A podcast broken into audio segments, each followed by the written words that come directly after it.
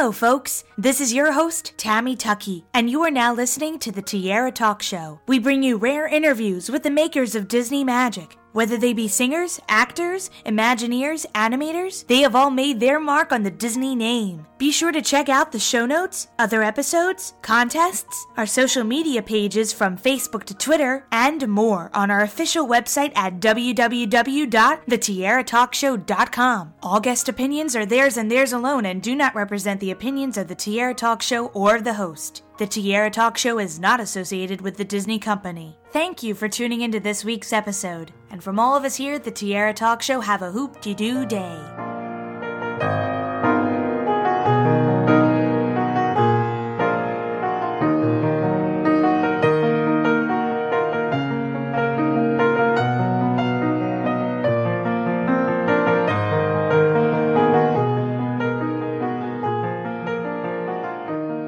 Excited to welcome this week's Tiara Talk Show guest, Tony Award winning actress and singer, Betty Buckley, to the show. Welcome, Betty. Hi, Tammy. Nice to talk to you. I, I cannot tell you how excited I am to have you on the show. Um, I'm such a big fan of 1776 and also some of your other roles that you've done in the past, including Eight is Enough. I used to watch that all the time with my mom. So uh, it's so wonderful to have you on the show. I, I thought we'd talk a little bit about your beginnings um, entering into the entertainment industry and, and what was one of your first roles that you got to work on, it, whether it be TV or on stage? Uh, the first show I did was 1776, which I got my first day in New York City. Um, an agent had signed me when I was a junior at TCU in Fort Worth, Texas. I was a guest entertainer at the Miss America pageant, so I was on television, and they asked me to fly to New York and um, audition for this big agency, which I did. And then uh, he signed me and um, got me to come to New York, and my first audition that he um, sent me out on was for the role of Martha Jefferson in 1776, which I got my first day in the city, and it was the big hit that spring in New York. And then I went on to do um, Promises, Promises in London. Then I came back into 1776 for a while. I was in Pippin on Broadway. My first film was Carrie, and my first uh, as the gym teacher, Miss Collins, and my first TV show was Eight is Enough. And I have to mention that Martha Jefferson has her own show-stopping number. He plays the violin, and that song. I'm I'm also a performer, but I feel like that song is so difficult to sing at some points, especially after you do a big dance with uh, William Daniels, who played uh, John Adams. Um, how would you prep for for roles like that? Would that would require so much power in the vocals? It was kind of natural to me from the time I was 11 years old. I had a really big voice. Uh, um, that you know, I was in church choir. They always put me on the back row and told me to blend in. And then my mother took me to see my first musical when I was 11 at our local theater, Casa Manana, which is a very prestigious regional theater. And I saw a production of Pajama Game with the original Bob Fosse choreography, and I just kind of had this awareness that that's what I would be doing for the rest of my life so I performed pretty regularly from the time I was 11, and at 15 um, made my theater uh, debut in uh, at Casa Manana in the uh, musical Gypsy. I played Dainty June. So it's been a really um, a journey from childhood and I have to mention, we actually had William Daniels on the show along with his wife Bonnie. I haven't been able to find too many stories of what it was like to work with that original cast or a lot of footage, but what was your experience like working with that entire talented cast on 17? Well, they were amazing guys. They were mostly actors who sang as opposed to musical theater performers. And so they were very serious actors, and there were only two women in the show uh, Virginia Vestoff who played Abigail Adams, and I played Martha Jefferson, and then our wonderful uh, standby was Gretchen Cryer, who went on to write Getting My Act Together and Taking It on the Road. So there were just these three women um, involved with 30 guys, and I was 21 years old, and the um, uh, Howard Da Silva, who played Benjamin Franklin, and Paul Hecht, who played John Dickinson, and of course William Daniels, kind of took me under their wing and told me what I did well and what I needed to learn and where I should go study. And they were wonderful, um, inspiring uh, mentors to me. So it was a and I, I didn't even know how to dress for cold weather because I was from Texas, and so they taught me about how to wear a scarf and layering your clothes so you stay warm, and how to you know make sure you have a hat. And it was really funny. They taught me all the basics. Now you also appeared on one of my favorite ABC Family shows, which is why we're having you on the show, which is Pretty Little Liars. And when I saw you on the screen, I was like, no way, that's Betty. I, I was so excited. You're playing uh, Hannah's grandmother, Regina.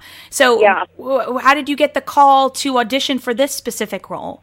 Um, well, the wonderful writer, producer, um, executive producer, and Oliver Goldstick, along with Marlene King, the uh, producer and writer.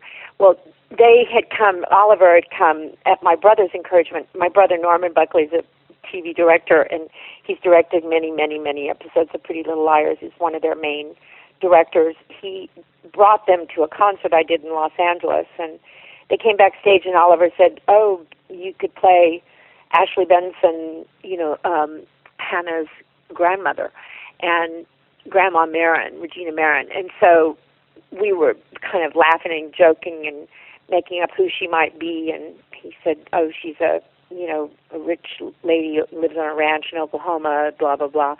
It was really fun, and then a few months later they called me, and he'd written me this great part, and she's very funny and kind of over the top, and says these outlandish things. And so, yeah, I've done a couple of episodes of Pretty Little Liars. It was really a, a great experience. I loved the girls, and my brother fortunately directed the first episode I did for them.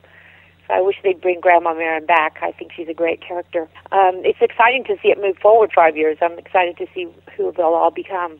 And since uh, Pretty Little Liars takes place in Pennsylvania, you we were just speaking off air about how you are starring in M Night Shyamalan's next film, Split, which will hopefully be premiering in 2017. And you were shooting in Philadelphia. Can you talk a little bit about the premise of the show, or is it still uh, under wraps? I'm not supposed to tell anything about it, but um, I, I co-star with James McAvoy, who's a brilliant actor. Of uh, he was from Scotland and is just a wonderful, wonderful actor. And this is my second movie for M. Night Shyamalan. I did his first, uh, the other movie I did for him is The Happening.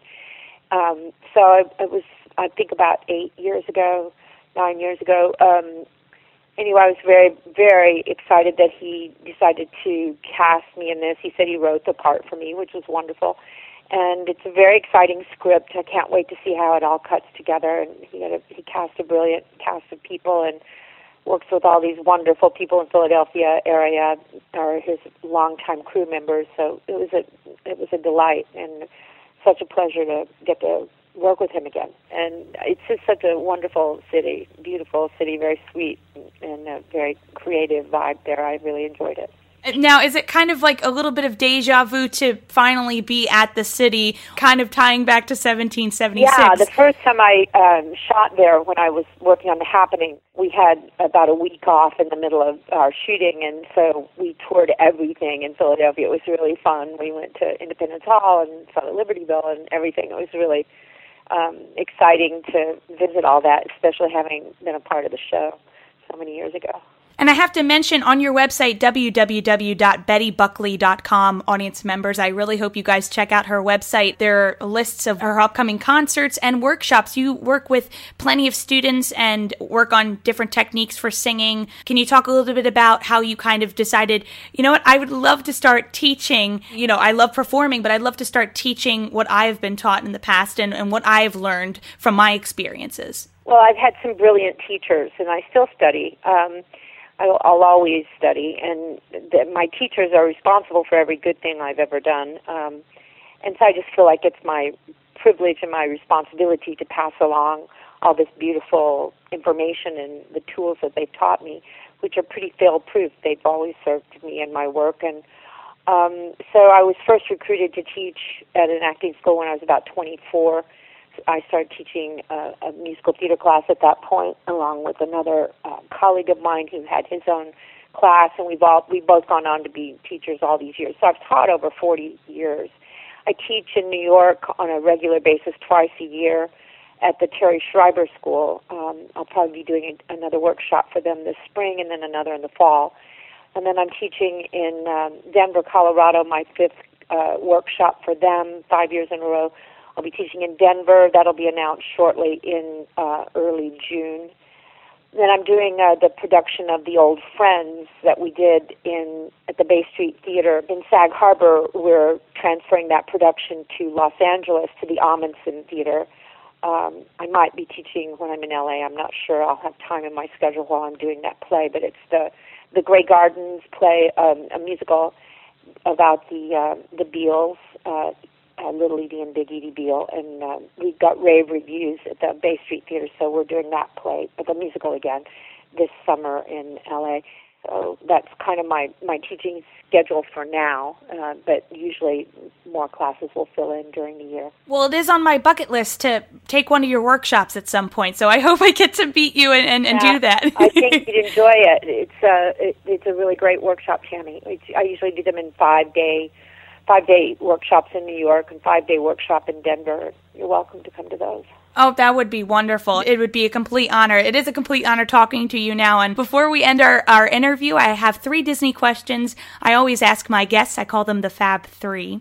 So we'll start with the Donald one, which is As a child, what Disney film was one of your favorites to watch in the movie theater? Peter Pan.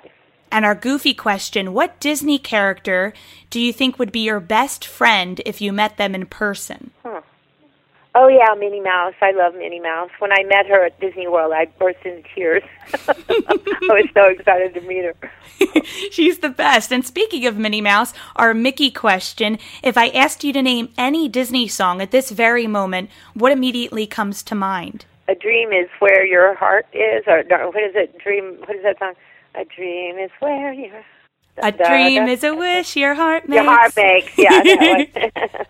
Wonderful. Thank you again, Betty, for coming on the show. Listeners, again, Betty's website is bettybuckley.com. You could check out more information on her workshops and her upcoming appearances. And I hope we have you on the show again to talk maybe even more Disney. We'll hopefully see uh, Hannah's grandmother on ABC Family very soon.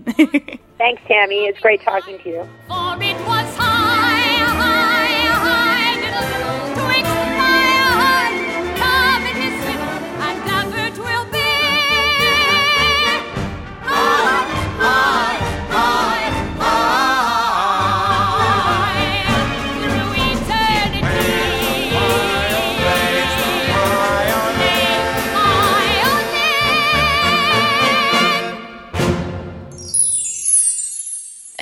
Like my mom says, he deserves to be happy. Happy? What's happy? Cows are happy. They end up as sloppy joes.